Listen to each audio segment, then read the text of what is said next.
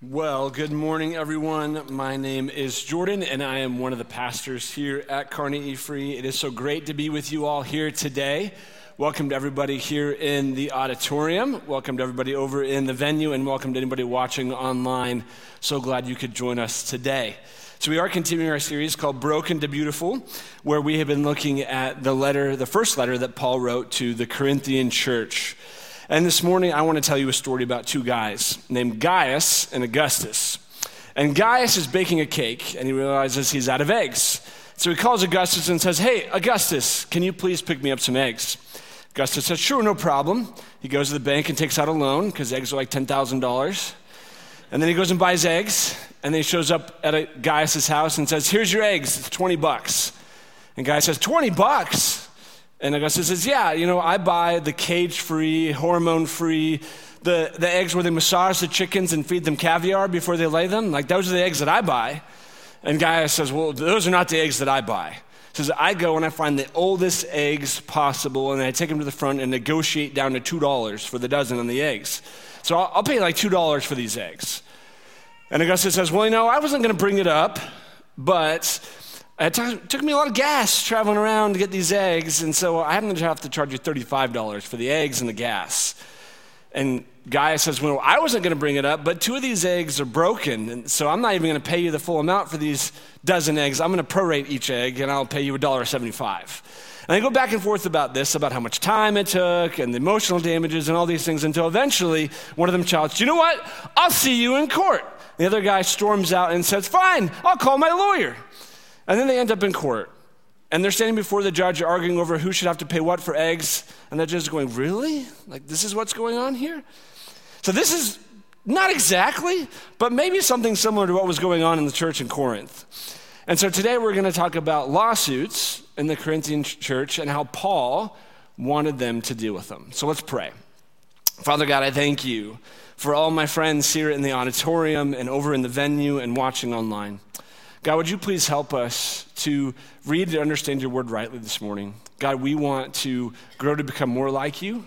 God, we want our hearts to be shaped to be more like yours. And God, we ask that you would help us to experience you as we read your word. Would you please work in our hearts this morning? Pray this all in your son's name. Amen. All right. So we are going to be in 1 Corinthians chapter 6, verse 1 through 8 today. If you have your Bibles, I'd love for you to open them to there.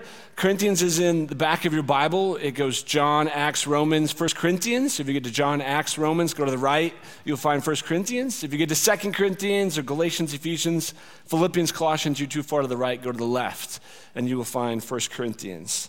So, chapter six is what we're looking for. As you guys are turning there, I want to give you some background. So, last week, Pastor Adrian did a phenomenal job talking about church discipline and how when a member of the church is unrepentant in their sin, that they're doing something that's clearly against God's will, and they are saying, I don't care what God says, I'm going to do what I want, then we call them to repentance. We call them and say, hey, you, you need to turn away from this. If they refuse to turn away, then we remove them the from the church in hopes that they would come to repentance and restoration.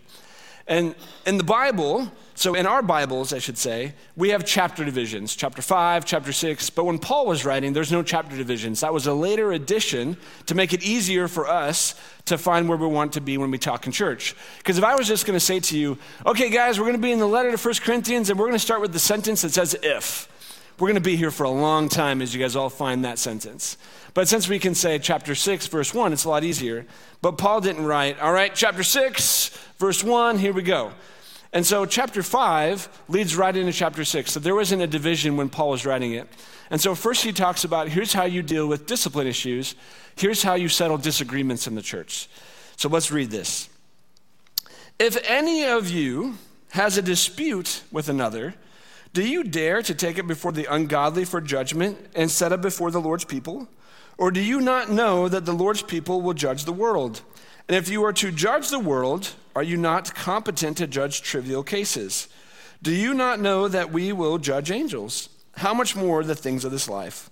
Therefore, if you have disputes about such matters, do you ask for a ruling from those whose way of life is scorned in the church? I say this to shame you. Is it possible that there is nobody among you wise enough to judge a dispute between believers?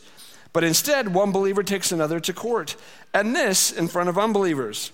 The very fact that you have lawsuits among you means you have been completely defeated already. Why not rather be wronged? Why not rather be cheated? Instead, you yourselves cheat and do wrong, and you do this to your brothers and sisters. Okay, so as we dig in this this morning, the very first thing I want to do is I want to tell you what this passage does not mean, what it doesn't mean. Because over the course of history, people have used it to say things that I don't think that it means. So, the first thing that this passage does not mean, it does not mean that a believer can never pursue legal action against another believer. It does not mean that. That there are times and places where a believer needs to take legal action against another believer or can take a legal action against another believer. This is not preventing them from doing that. The second thing it's not doing is it is not, it does not mean that if a believer commits a crime, you need to report them to the church instead of the police. That is not what this is teaching. This is not teaching that if someone commits a crime in your life group, instead of reporting them to the police, you report them to the church and the church takes care of it. That is not what this is saying. That if someone breaks a law, we report them to the police.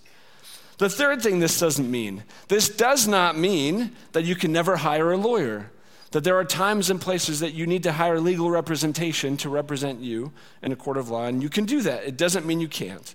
And the fourth thing is does not mean you need to be a doormat and let fellow believers take advantage of you. So let me show you why I think this is the case.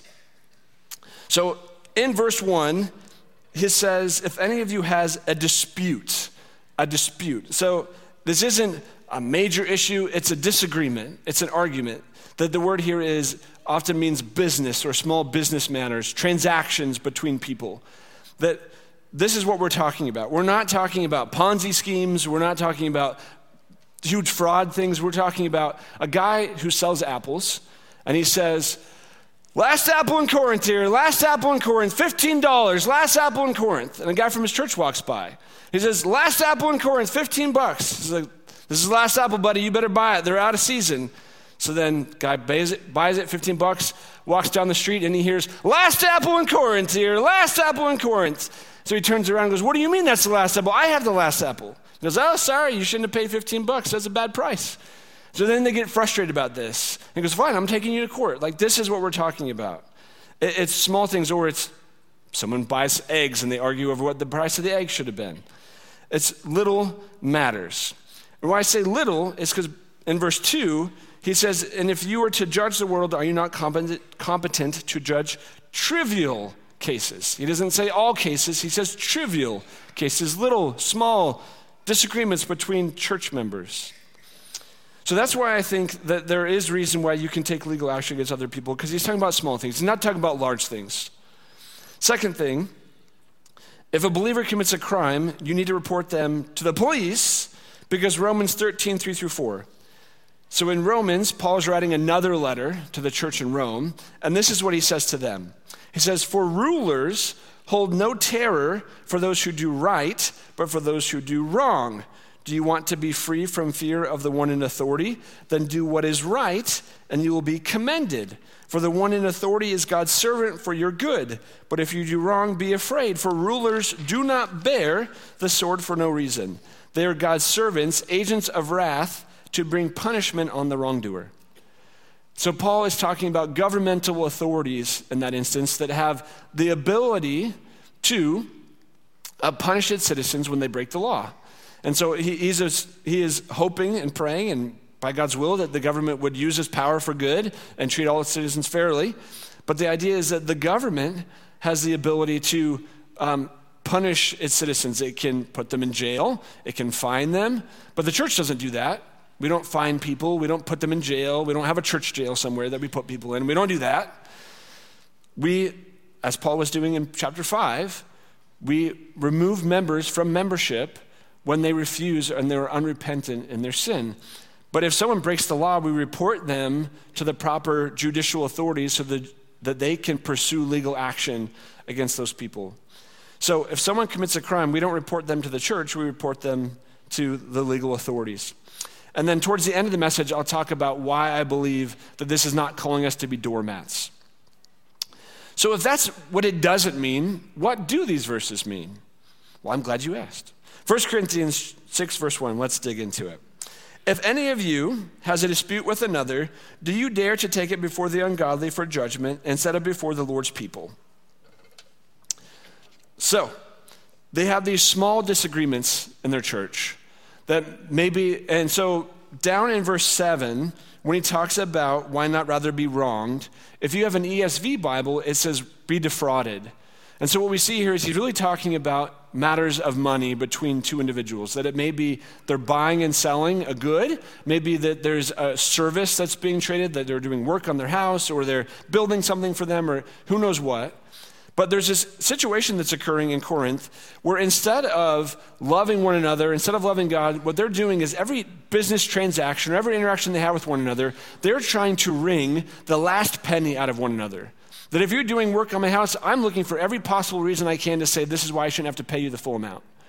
And if I'm trying to sell you something, I'm trying to get the very last penny out of this apple or out of this banana or whatever it is that I'm selling you, because all I'm concerned about is making money. All I'm concerned about is getting the very last cent. And this is what was going on. So they were not treating each other well. And this is frustrating to Paul because as Christians, we are called to follow the great commandment which is in Matthew 22, 37 through 39. Jesus says, Love the Lord your God with all your heart, with all your soul, and with all your mind. This is the first and greatest commandment, and the second is like it love your neighbor as yourself. And so, as Christians, as Christ followers, we are called to love God with our heart, soul, mind, and strength, and then to love our neighbor as ourselves. So that's what we're called to do. So, when they're in these business transactions, whether they're buying or selling, they should be saying, How can I love God in this scenario? And then, how can I love my neighbor as myself? So, when I'm selling an apple, I want to sell it for the fairest price possible that allows me to stay in business, but is also not price gouging the people that I'm selling this to. Or if I'm doing work on someone's house, I want to do work to the best of my possible ability because I love God and I love my neighbor as myself. But that's not what was happening. They were instead just saying, How can I make the most out of this? And then they were getting into a situation where they were fighting over it, and then they were dragging each other to court, to the Romans, and saying, Hey, this is what this guy did to me. You tell him he needs to pay me money back, or you tell me he needs to pay me what he owes me. And so Paul's going, What is going on? Like you guys are squabbling with each other, you have these petty arguments, and then you're taken to the Roman courts. So, as I've been reading this passage again and again the last couple of weeks, what keeps coming to mind is Judge Judy. Now, I'm not just because I'm about to talk about Judge Judy does not mean you should go home and watch Judge Judy. Um, that's, I would not recommend it for many reasons. But my guess is that all of you at some point have been sick and you've been flipping through the channels during the day and you come across Judge Judy and you sit there and you at least watch one case. And it usually goes something like this. You have two people that come up to Judge Judy, and one guy goes, Yes, I'm here because my roommate over there owes me $100 from last month's rent because they didn't pay it. And then Judge Judy says, Okay, roommate, what's your story? And then roommate over here goes, Yes, I'm here because I'm a professional juggler and I broke both of my arms in a, in a bike riding accident and I was unable to pay $100 of last month's rent. I paid all of it but that, and as soon as I can work again, I'll pay the rest of it off.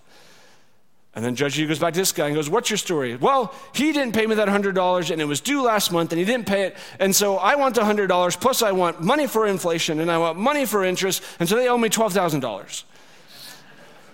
And then it goes back and forth like this. And when you listen to their arguments, you go, there's nobody in your life that you could have talked to about this before you went to Judge Judy? Like, this is a pretty small argument. And, like, on top of that, like, you guys are roommates and he broke his arms and he can't pay his rent, but he says he's going to as soon as he can work again. And these are professional juggler, so It seems like it makes a lot of sense why he can't do this. You're like, really? Like, this seems really petty. This is what was happening in the Corinthian church. And so you add on top of that, you go, this guy goes to my church, and he won't this. You're like, that guy goes to your church? And you guys are in the same life group? Like, really? This is not great. And so Paul is going, come on now, guys. So then he goes on to verse 2. He says, Or do you not know that the Lord's people will judge the world? And if you were to judge the world, are you not competent to judge trivial cases? So again, I would underline trivial because I, I want to clarify that these are small matters. Do you not know that we will judge angels? How much more the things of this life? So maybe you're like me and you read that, and he says, Do you not know that you're going to judge angels? And I go, It's kind of news to me, Paul. Really? You acting like this is common knowledge. But there's not a bunch of information in the Bible about judging angels. What's he talking about? So when he talks about judging the world and judging angels, because you're like, wait a minute, I came last week and he talked, he said, don't judge the world. What's he talking about? So he's talking about the end of all things, the end of times when Jesus returns, he is going to judge the world. He's going to separate his people from the people that are not his people. And it, it seems like he's going to include, as an extension of his authority, some of his, his uh, followers. So in Matthew 19 28, Jesus is talking to his disciples. He says, Truly I tell you, at the renewal of all things, when the Son of Man sits on his glorious throne, you who have followed me will also sit on 12 thrones, judging the 12 tribes of Israel.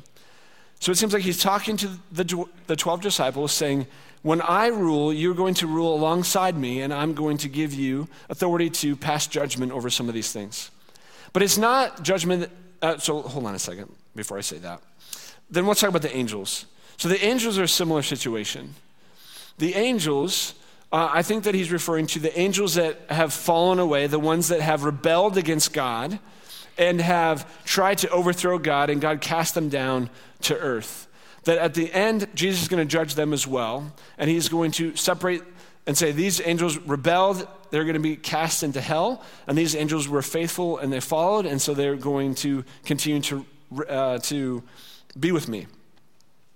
And I think what he's getting at in this is saying, Hey guys, you have the ability to discern between right and wrong.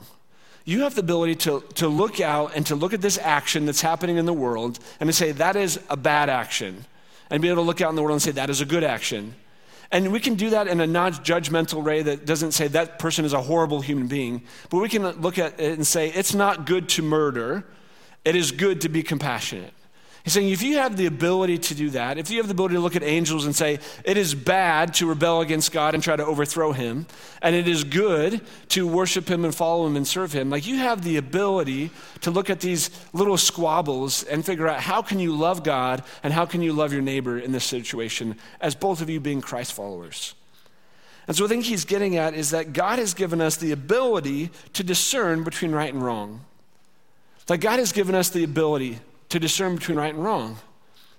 That I think that's true even if you are not a Christ follower. You have the ability to look at murder and say murder is wrong and compassion is good. But when we become Christ followers, we get the Holy Spirit and we also have um, God's character revealed to us so that we know even more about the difference between right and wrong. So we should be able to listen to these squabbles and have someone who is more mature in the church be able to say, This is how you love God, and here's how you love one another in these scenarios. This is how you do this. And that it doesn't have to go before a, a judge in their time period that wasn't a Christian, some Roman official who's just going to arbitrate based on the Roman law instead of the law of love God and love your neighbor as yourself. So then he goes on in verse 4. He says, Therefore, if you have disputes about such matters, do you ask for a ruling from those whose way of life is scorned in the church? I say this to shame you. Is it possible that there is nobody among you wise enough to judge a dispute between believers? But instead, one brother takes another to court, and this in front of unbelievers. So he says, therefore, because you have the ability to decide between right and wrong, says if you have a dispute, if you have an argument about these kind of things that are trivial, says you should ask for a ruling from someone in the church. You shouldn't go to a judge who doesn't follow Jesus, who is a Roman official. You should instead go to a more mature believer in the church and say, hey, can you help us to figure out how to handle this situation? We can't come to um, agreement on this, but we both want to love God. We both want to love each other in this. Can you help us? But he says, I say this to shame you. Now, the reason he says that I believe, is because they have been saying for the first five chapters about how wise they are. That if you remember earlier on, they're going, We're so wise. And the reason we like Apollos better than you, Paul, is because he sounds more wise and he's more eloquent and he's just a better, better speaker than you. And we're wise like he is.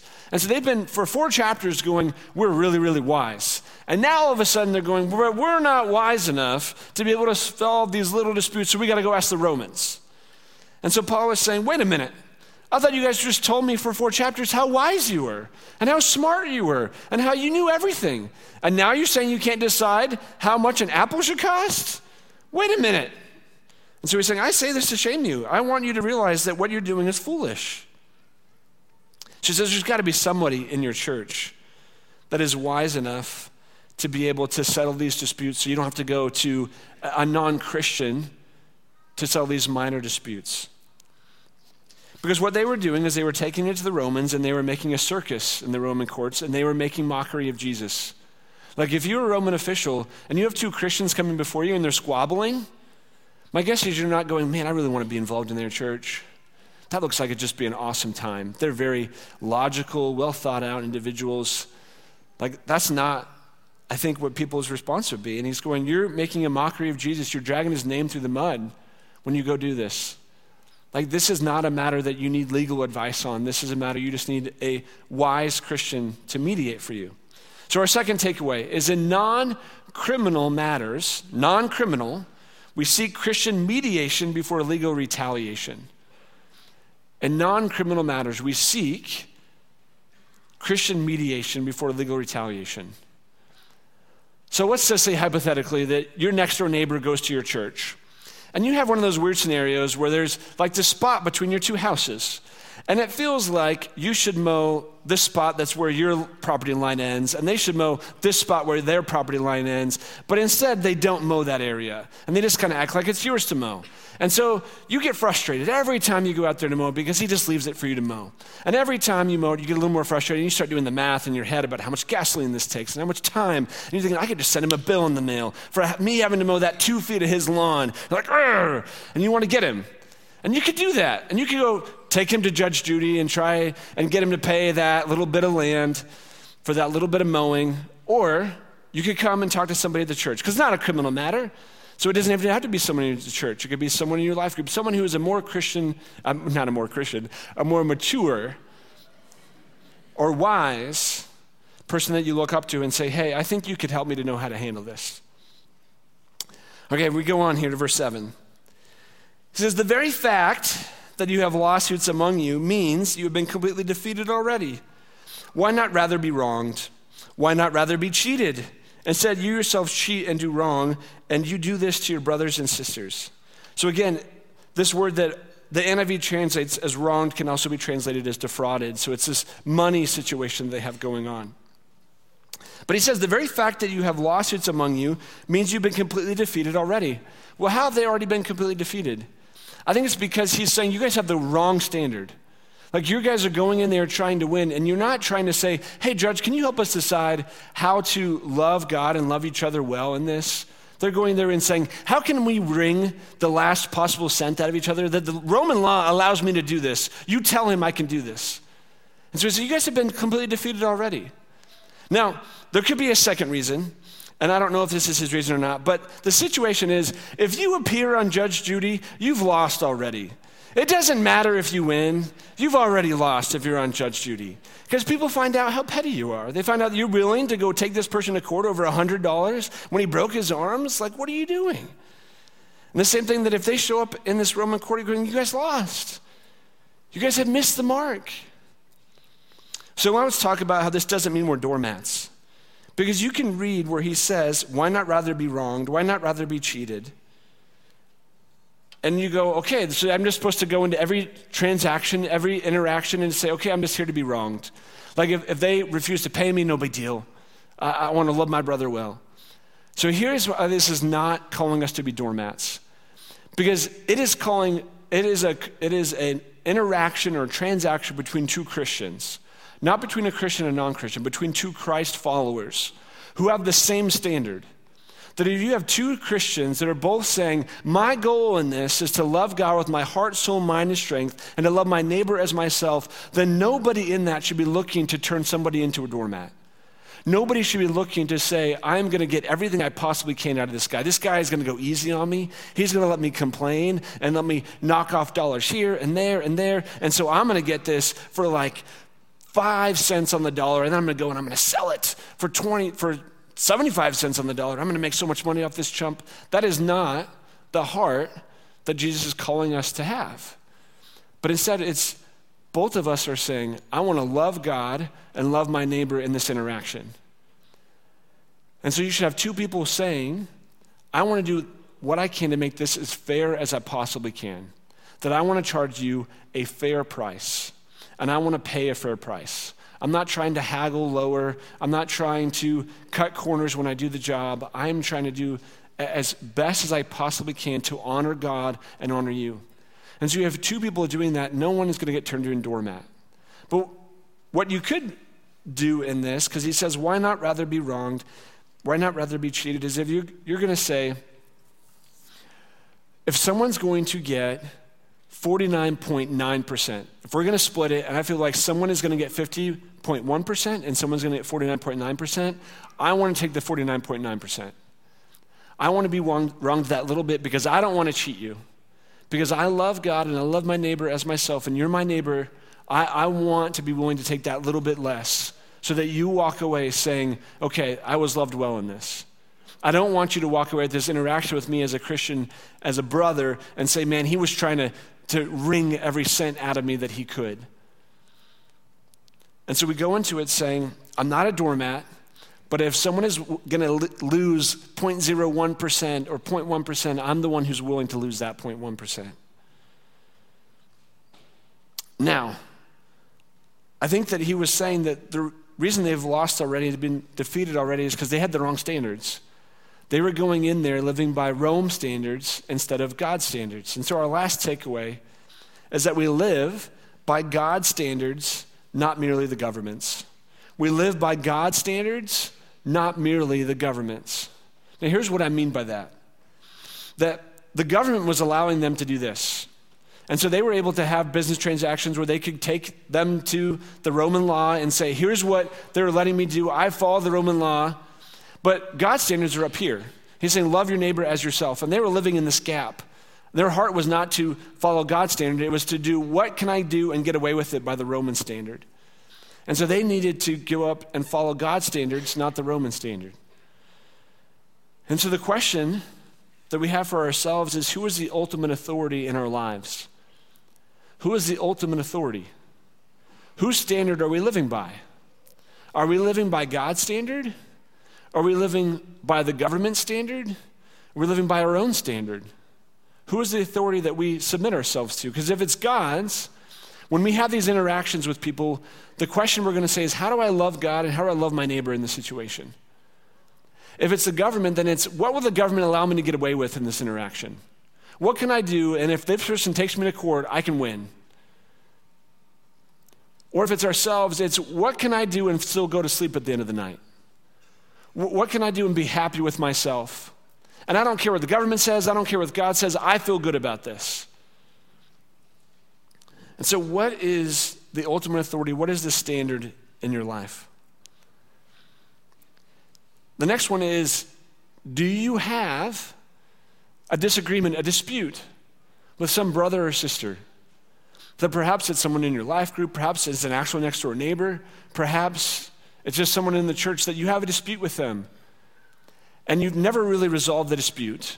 You didn't take him to court because you said, I can't do that because I want to follow the Bible in this area, but I'm just going to ignore them and I'm just going to act like they don't exist. Like if I see them in church, I don't actually see them. And perhaps you need to sit down and say, God, how can I love you and love them well? And maybe you need to get another wise Christian involved to help settle this dispute. So instead of just ignoring them, you can treat them like a brother and sister, a brother or sister. And perhaps in all of this, perhaps in all of this, you're going, I don't really have a dispute with a Christian. That, that I know this passage is about brothers and sisters, but my dispute is with my actual neighbor. Like, I love the majority of my neighbors, but there's this one guy, and he has a dog. And he lets his dog do his business in my yard, and he doesn't pick it up, and it's killing my grass. And so what happens is I've been thinking about how much money I'm spending on grass seed and on water and how I'm raking it and how I'm taking my time. And I want to send him a bill in the mail. And I get it. But also, what if you showed him the love of Jesus? What if you loved him like you love God, like you would want to be loved? And you still have a conversation with him. You can still catch him out there and say, hey, you know, could you not let your dog do your, his business here? Or could you pick it up afterwards, please? It's costing me a lot of money in grass seed. I'm not taking you to Judge Judy, but it, it, takes me, it costs me a lot of money. Well, maybe you would make an act of love in their direction. That as you saying, God, I, I want to try and love this person, that I, I have been saying to myself, God, I, I love my other neighbors really well. And because I love them well, I've been making an excuse for why I don't love this one very well. And maybe you say after this, you just go, you know what, I, I want to love them well too. And so out in the main hallway next to the information center, we have a thing called our neighboring wall. And now in our neighboring wall, we have May Day baskets. Not baskets, they're bags. Maybe you grab one of those May Day bags and you put it on their doorstep tomorrow for May Day. And it's just this act of, of grace or of love towards them that you're going to start in your heart and say, I'm going to start breaking down this wall that I built there because I'm being resentful because of some small dispute. And I don't want a small dispute to, to separate me from sharing the gospel with you or me displaying the gospel to you. And so maybe that's what it's about for you, not because this passage is literally about next door neighbors, but it's about how do we love one another well. So, as we wrap up here, we're talking about how the church goes from being broken to beautiful. Well, when the church is full of disputes, and brother is taking brother to court, or sister is taking sister to court, then it's broken. It is ugly, and it's unattractive, and people don't want to be a part of that. But when when brothers sit down and they have disputes and other people would say take them to Judge Judy and instead you say no we're going to solve we're going to resolve this we're going to, we're part of a community of believers, and we believe that since this is a non criminal thing, we, we can resolve this. We're going to be able to sit down and we're going to work this out. And when neighbors see neighbors treat each other like that, when people see love like that, the church goes to being something that's beautiful. And that's what we want to be here at E-Free, and that's what I want to be part of. I don't want to be a church that's known to be more like Judge Judy than it's to be like Jesus. And so as we go forward, I hope that we can be those kind of people. Let's pray. Father God, I thank you. I thank you for your love and your goodness. I thank you for your compassion and your mercy. And God, I thank you that you call us to this. God, would you help us to be these kind of people, even though it's hard at times? Even though there's desires in us to try and get the most we can out of interactions, God, would you help us to be people that love you and love others well? And God, as we have uh, talked about uh, just the role that the government plays in some of these things. God, I, I want to lift up some of our government leaders to you this morning. God, I pray for Mayor Clouse here in Kearney. I pray that you would give him wisdom and, and guidance as he leads the city. God, I lift up Governor Pillen to you, God. I pray that you would give him wisdom as he leads and guides our state. God, would you help him to know how to um, do what is just and right and fair. And God, I pray for President Biden. I pray that you would help him as he leads our country to know what is right and just and fair, and that he would um, guide us and direct us in a way that you would be pleased with. God, I am grateful that we live um, where we have a judicial system we can appeal to. And I pray that you would give us wisdom to know when we should do that and when we should not. And God, would you give us hearts that would love you and love our neighbors well, and that we would pursue restoration and reconciliation, and that we would be the kind of people that would say, um, if someone is going to lose out on 0.1%, I want it to be me, because I want you to walk away saying uh, that I was loved. So I pray this all in your son's name.